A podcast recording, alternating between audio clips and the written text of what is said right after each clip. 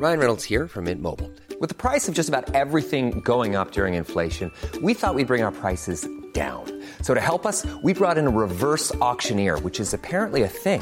Mint Mobile Unlimited Premium Wireless. How to get 30, 30, how to get 30, how to get 20, 20, 20, how to get 20, 20, how to get 15, 15, 15, 15, just $15 a month?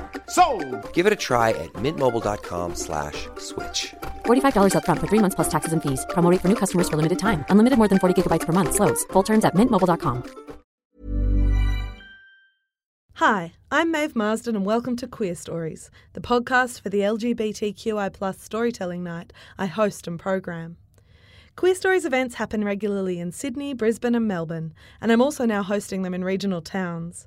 If you enjoy these stories, please rate, review and subscribe to the podcast and consider buying a copy of the Queer Stories book, a collection of 26 of the stories edited by me and published by Hachette.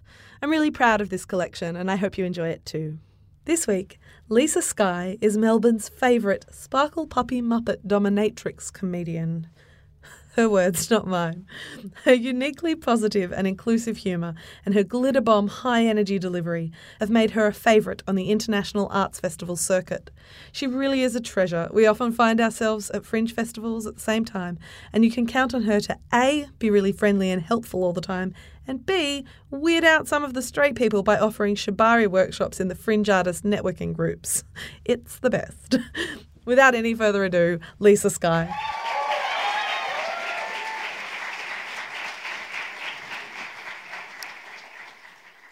I look like this all the time. Okay, not always like I'm cosplaying a slutty licorice all sort, but some variant of a lot. Motorhead is my main aesthetic inspiration. Everything louder than everything else. I have two speeds, high drag or full potato. You're welcome. I like to call myself a gradient femme. You know, oh, look at the hair, the face, the outfit. Oh God, don't look at the shoes!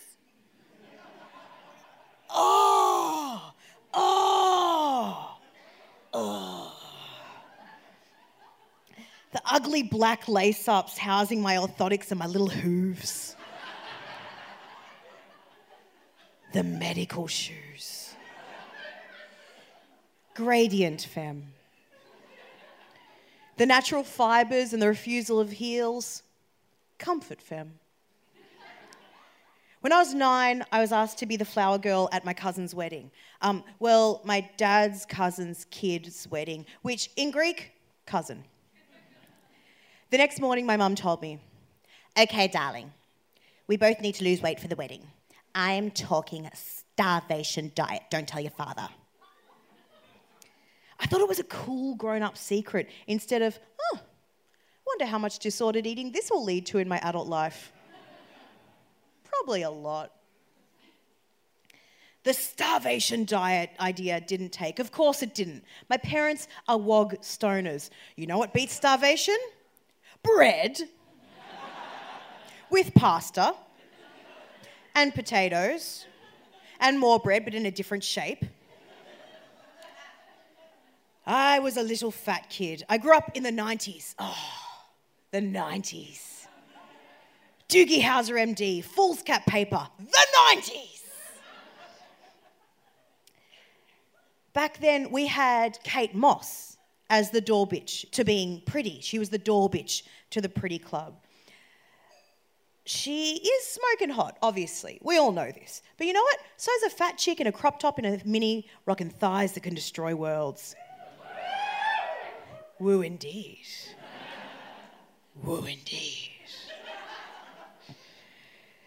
Throughout my childhood and my adolescence, I was told both directly and indirectly that I wasn't allowed to be the pretty one. I wasn't allowed to be hot. Why? Because fat.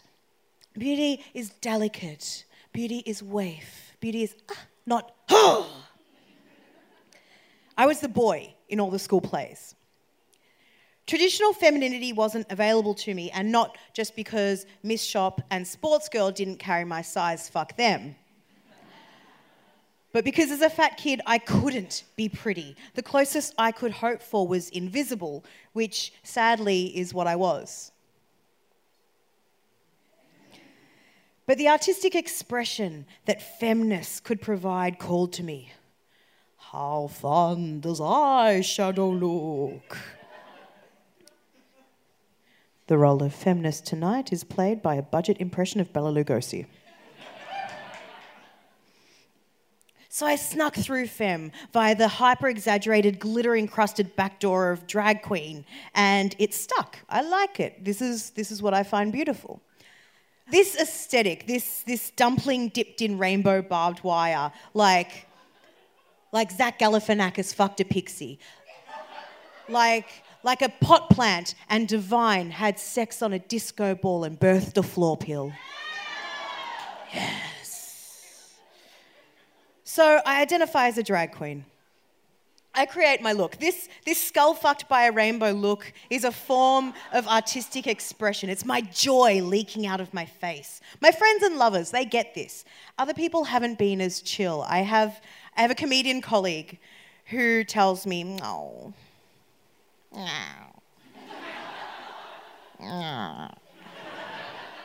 you would look so pretty without makeup.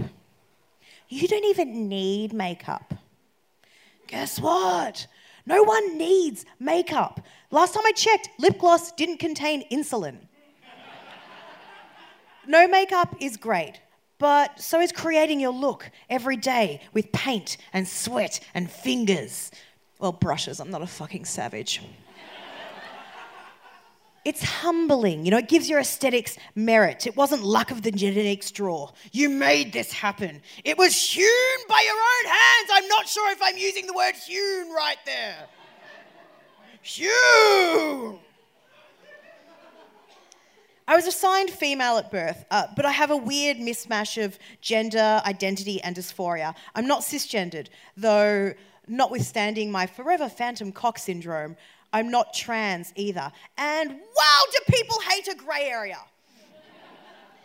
They see femme and AFAB and misread it as cisgendered, which I get, but it fucking sucks. Our time is an exciting one. The AFAB drag queen is on the rise. Though there's a backlash. I have actual cisgendered women mates who've been told that they're not allowed to be a drag queen because they're women.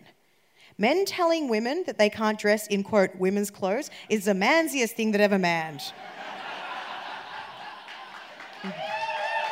Yes. Yes, into the sea with them, or at least into a re-education pit. No one has dared pull that shit on me yet. People can sense it. I'm a barky little unit, just... Go on then. It's inevitable though, it's going to happen. You can't be a drag queen, you're not a man. I'm waiting for the day that I have to point out that most cis male drag queens use my day wear as stage wear. Seriously, you show me 3 drag queens, I'll show you 2 pieces I wore on a weekday morning this month and my driving sunglasses. Oh yeah. You got those frames at a discount party supply store in the outer northern suburbs. The same pair's in my glove box, but in orange. I see you. Somewhat unrelated, I'm a toppy little bastard. I used to think that I was a switch in BDSM sense of the word until a partner pointed out that, no, I'm never submissive. It's sometimes I just get greedy. So I'm a rare breed, the femme top, ooh. When given clear boundaries, good communication and consent, I'm heaps sadistic, which might not make sense to you because I've built my whole life around making people happy. It's my livelihood. I'm a comedian. I love giving people happiness, but this is a different manifestation of it. The pleasure of sensation, the elation of catharsis, whatever. So I love providing joy, especially if that joy is making someone ugly cry from pain. Having said that, my play has a nurturing, caring edge to it. I'm not great with humiliation. Maybe it's because it feels too much like work. You know, I deal with hecklers in my job. I don't want to do that shit at home. You know, I will if you're heaps into it, but...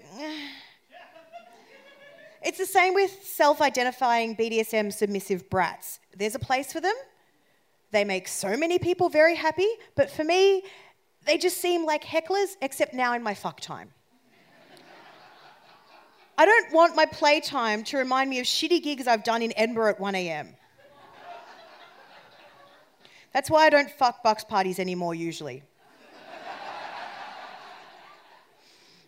You know the guy you call when it's 4 a.m. on a Tuesday and you need, like, custard and a corkscrew and a referral to an excellent handjob specialist? I'm that guy. You can rely on me for the hookups. I'm also the guy who tailors everyone's experiences, so it's a nice, even, good time without the scary bits at those marathon, not sprint, 3-day parties. Because of this and so much more shifty hedonistic nonsense, ages ago, some friends started calling me Party Dad, and it was so accurate for so many reasons. I've never been paternal, but I've often felt paternal to my contemporaries. So when I first heard the term femme daddy, it was like a puppy barking it in rainbow lights. Just, yes, that's the thing I am, it's that thing, yes, that good, yes. Daddy, it just works. I'm irredeemably femme, but mummy doesn't feel right. Being called daddy fills me with pride or a boner, depending on the context. It's who I am, femme daddy. To me, it's the best of two worlds, and I just feel so happy to be able to articulate at least a tiny bit of the ever-changing, murky mass of contradictions that is my identity. Thank you. Thanks for listening. Please rate and review the Queer Stories podcast to boost my ego and help spread the word. For tickets and dates, follow Queer Stories on Facebook. And for late-night rants and photos of my dog Frank, follow me, Maeve Marsden, on Twitter. For discount tickets to my shows, as well as other perks, become a supporter of my work on Patreon for as little as $4 a month. Details on maevemarsden.com.